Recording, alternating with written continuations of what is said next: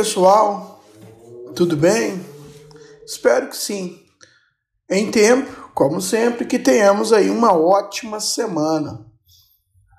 Com muito comprometimento, dedicação e lealdade, iremos vencer. Moçada, no nosso podcast de hoje, vamos dar continuidade ao conteúdo de extinção de punibilidade no tocante à prescrição penal, ainda não acabamos a prescrição penal. Artigo 107, inciso 4, 109 ao 119, Código Penal. Em tempo, esse é o nosso sétimo podcast acerca deste conteúdo. O quinto, especificamente de prescrição penal. Por favor, conforme de costume, peguem o Código Penal de vocês e os livros sugeridos no plano de ensino, no capítulo no tocante à prescrição penal. Assim, com toda certeza, o raciocínio e os estudos serão facilitados. No nosso último encontro, por aqui, lá no, no, no Google Meet, o foco foi como aplicar a prescrição penal. Hoje eu apresento a proposta de ratificar, de confirmar alguns pontos, alguns conceitos que trabalhamos recentemente, que trabalhamos aí nas últimas aulas no sentido e com o objetivo de enfatizar,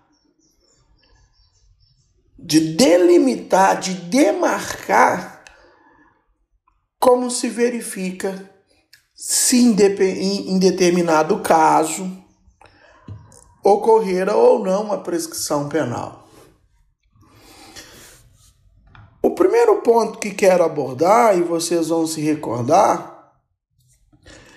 eu disse o seguinte: são duas situações, dois grandes pontos de dificuldades no conteúdo prescrição penal. Tendo em vista a confusa redação dos artigos relacionados à prescrição, especialmente os artigos 109 e 110, uh, são dois pontos de dificuldade na prescrição penal. O primeiro ponto, ratificando, é encontrar o prazo prescricional. É o famoso prazo prescricional de cada espécie de prescrição. Cada uma das espécies terá o seu prazo. Nos termos do artigo, dos artigos 109 e 110, vejam vocês, você tem PPP abstrata, você tem PPP superveniente, você tem PPP retroativa. E no caput do 110 você tem a PPE. PPP, prescrição da pretensão punitiva, repito, abstrata, superveniente e retroativa, e PPE, prescrição da pretensão executória. Logo, no primeiro ponto de dificuldade, nós trabalhamos como encontrar o prazo prescricional de cada uma destas espécies. É o famoso passo a passo, o caminho a ser seguido até encontrar o prazo prescricional. Encontrado o prazo prescricional, o segundo ponto de dificuldade é o que a gente está trabalhando, é o que eu quero confirmar hoje. É como verificar se no caso concreto ocorreu ou não a prescrição. Detalhe: depende do acerto do primeiro ponto, o prazo prescricional, para acertar, é condição para acertar o segundo ponto, o acerto do primeiro ponto de dificuldade. Fica aí a ressalva. Um outro detalhe também: todas as vezes que vocês forem questionados em relação à prescrição, se ocorreu ou não a prescrição, pode confiar, pode apostar. A questão, o caso, seja hipotético, seja caso concreto, lhe deve oferecer algumas datas, pelo menos duas datas. Pelo menos duas datas em que você terá condições de ter o termo inicial, o início da contagem, e o término, o início e o fim do chamado período prescricional. O período prescricional é trabalhado, é determinado por datas. Por exemplo, data do fato, lembrando lá dos termos iniciais da PPP, é o artigo 111, da data que consumou o crime, da data do último ato executório, se o crime for tentado, da data que cessou a permanência, se o crime for permanente, da data de conhecimento do fato no crime de bigamia, ou de falsificação de documento, nos crimes sexuais contra menores a partir do instante que completar 18 anos, então a esse dia, salvo se a ação penal já tiver sido proposta, enfim, a data do fato. Na sequência vem a data do recebimento da denúncia ou queixa, cuja hipótese é a primeira causa interruptiva, lembram? Inciso 1 do artigo 117. Mais adiante, eu só estou citando exemplo, pode vir a data da publicação da sentença ou a publicação da sentença. Aqui nós temos um período prescricional, ou melhor, já apresentei dois períodos prescricionais. Da data do fato que é o termo inicial do artigo 111. Até o recebimento da denúncia foi o primeiro período prescricional. Interrompeu o recebimento da denúncia ou queixa. Desse recebimento, desta data, até a publicação da sentença, nós temos um segundo período prescricional aí da PPP abstrata. Publicou a sentença, é uma outra causa interruptiva, artigo 117, inciso 4. Lembrando que aqui eu trabalhei no raciocínio com crimes comuns, eu estou excluindo a possibilidade de júri. Os crimes de competência do tribunal do júri, uh, além do recebimento da denúncia, são causas interruptivas a, o, a publicação da pronúncia, a decisão de pronúncia publicada e a confirmação pelo tribunal desta pronúncia. E na sequência que vem a publicação da sentença. Mas tribunal do júri, conforme eu disse em, em outras ocasiões, é exceção. Apenas crimes dolosos contra a vida, como regra. Então deixa para depois, vamos aprender primeiro a regra geral. Perfeito? Então o ponto é é necessário que o caso apresente algumas datas, conforme citei há pouco. Um outro ponto que trabalhei também e quero confirmar é a contagem do prazo prescricional. Em termos de direito, no nosso ordenamento jurídico, nós temos duas formas de contagem de prazo. Tem a forma processual, e a maioria dos prazos são de processo.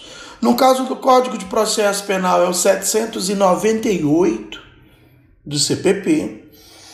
E a regra exclui o primeiro dia, inclui o último, o início e o término da contagem devem ser dias úteis. Se não for dias, dia útil, útil, desculpe, prorroga para o próximo dia seguinte.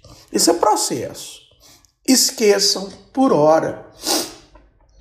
A contagem do prazo prescricional deve ser adotada as regras do Código Penal, ou seja, artigos 10 e 11 do Código Penal. Sendo assim, inclui-se o dia do fato, o calendário adotado é o calendário comum no mundo. E qual é o calendário comum no mundo? É o da Grécia Antiga, é o chamado Gregoriano. São desprezados as frações de dias. Não interessa se o fato ocorreu aos um minuto de determinado dia, meia-noite e um minuto, ou se ocorreu às 23 horas e 59 minutos. Virou o dia, passou de novo meia-noite, já tem um dia, independente, repito, da fração de dia. Perfeito? Sendo mais claro, aliás, reitero, imagine, o fato ocorreu às 23 horas e 59 minutos do dia 12 do 7, num domingo. Aos um segundo, aos um minuto do dia 13 do 7 de 2020, já tem um dia. E se você for olhar a hora relógio, só tem um minuto. Mas são desprezados as frações de dias. Muito cuidado aqui nessa contagem de prazo. O termo inicial é o marco, é onde se inicia a contagem do prazo prescricional. Termo inicial da PPP, das espécies de PPP, artigo 111, nós abordamos. Termo inicial da PPE, artigo 112, também abordado. Lembrando que termo inicial, repito, é o início desta contagem de prazo prescricional. Tranquilos? Na sequência, um outro ponto que quero relembrar, que quero ratificar, é que nós temos contrária ao curso, à contagem do curso do prazo prescricional, algumas causas que poderão interromper ou que poderão suspender esse curso prescricional, a contagem desse prazo prescricional. Lembrando que a diferença de causa suspensiva para causa interruptiva isso é teoria geral do direito, isso é regra em todos os ramos do direito. Nas causas suspensivas, nós temos algum impedimento que irão determinar ou que irá determinar esse impedimento. A suspensão da contagem do prazo até que se resolva o impasse, até que se resolva o motivo. Imagine, por exemplo, nos termos do 116, é inclusive uma novidade, o 116 apresenta situações de causas suspensivas e a novidade que temos é o sujeito já foi condenado em primeira instância, o tribunal confirmou esta condenação, não, mais, não há mais prova a produzir, só que ainda não se encerrou a fase recursal. A fase recursal só encerra com trânsito em julgado. Mas a, a, a parte, no caso aqui do exemplo, a defesa, não deixa transitar em julgado. E a regra é, isso é constitucional, princípio do estado de inocência, a pessoa só é considerada culpada depois do trânsito em julgado enquanto não transitar em julgado, ela não pode ser considerada culpada. E, inclusive, é assunto para uma outra ocasião, ela não pode iniciar o cumprimento de sua pena. Não é? Só que aí, estrategicamente, a defesa é, começa a interpor recursos nos tribunais superiores, embargos de declaração, no próprio Tribunal de Justiça, alegando alguma obscuridade, ganhando tempo, protelando o trânsito em julgado.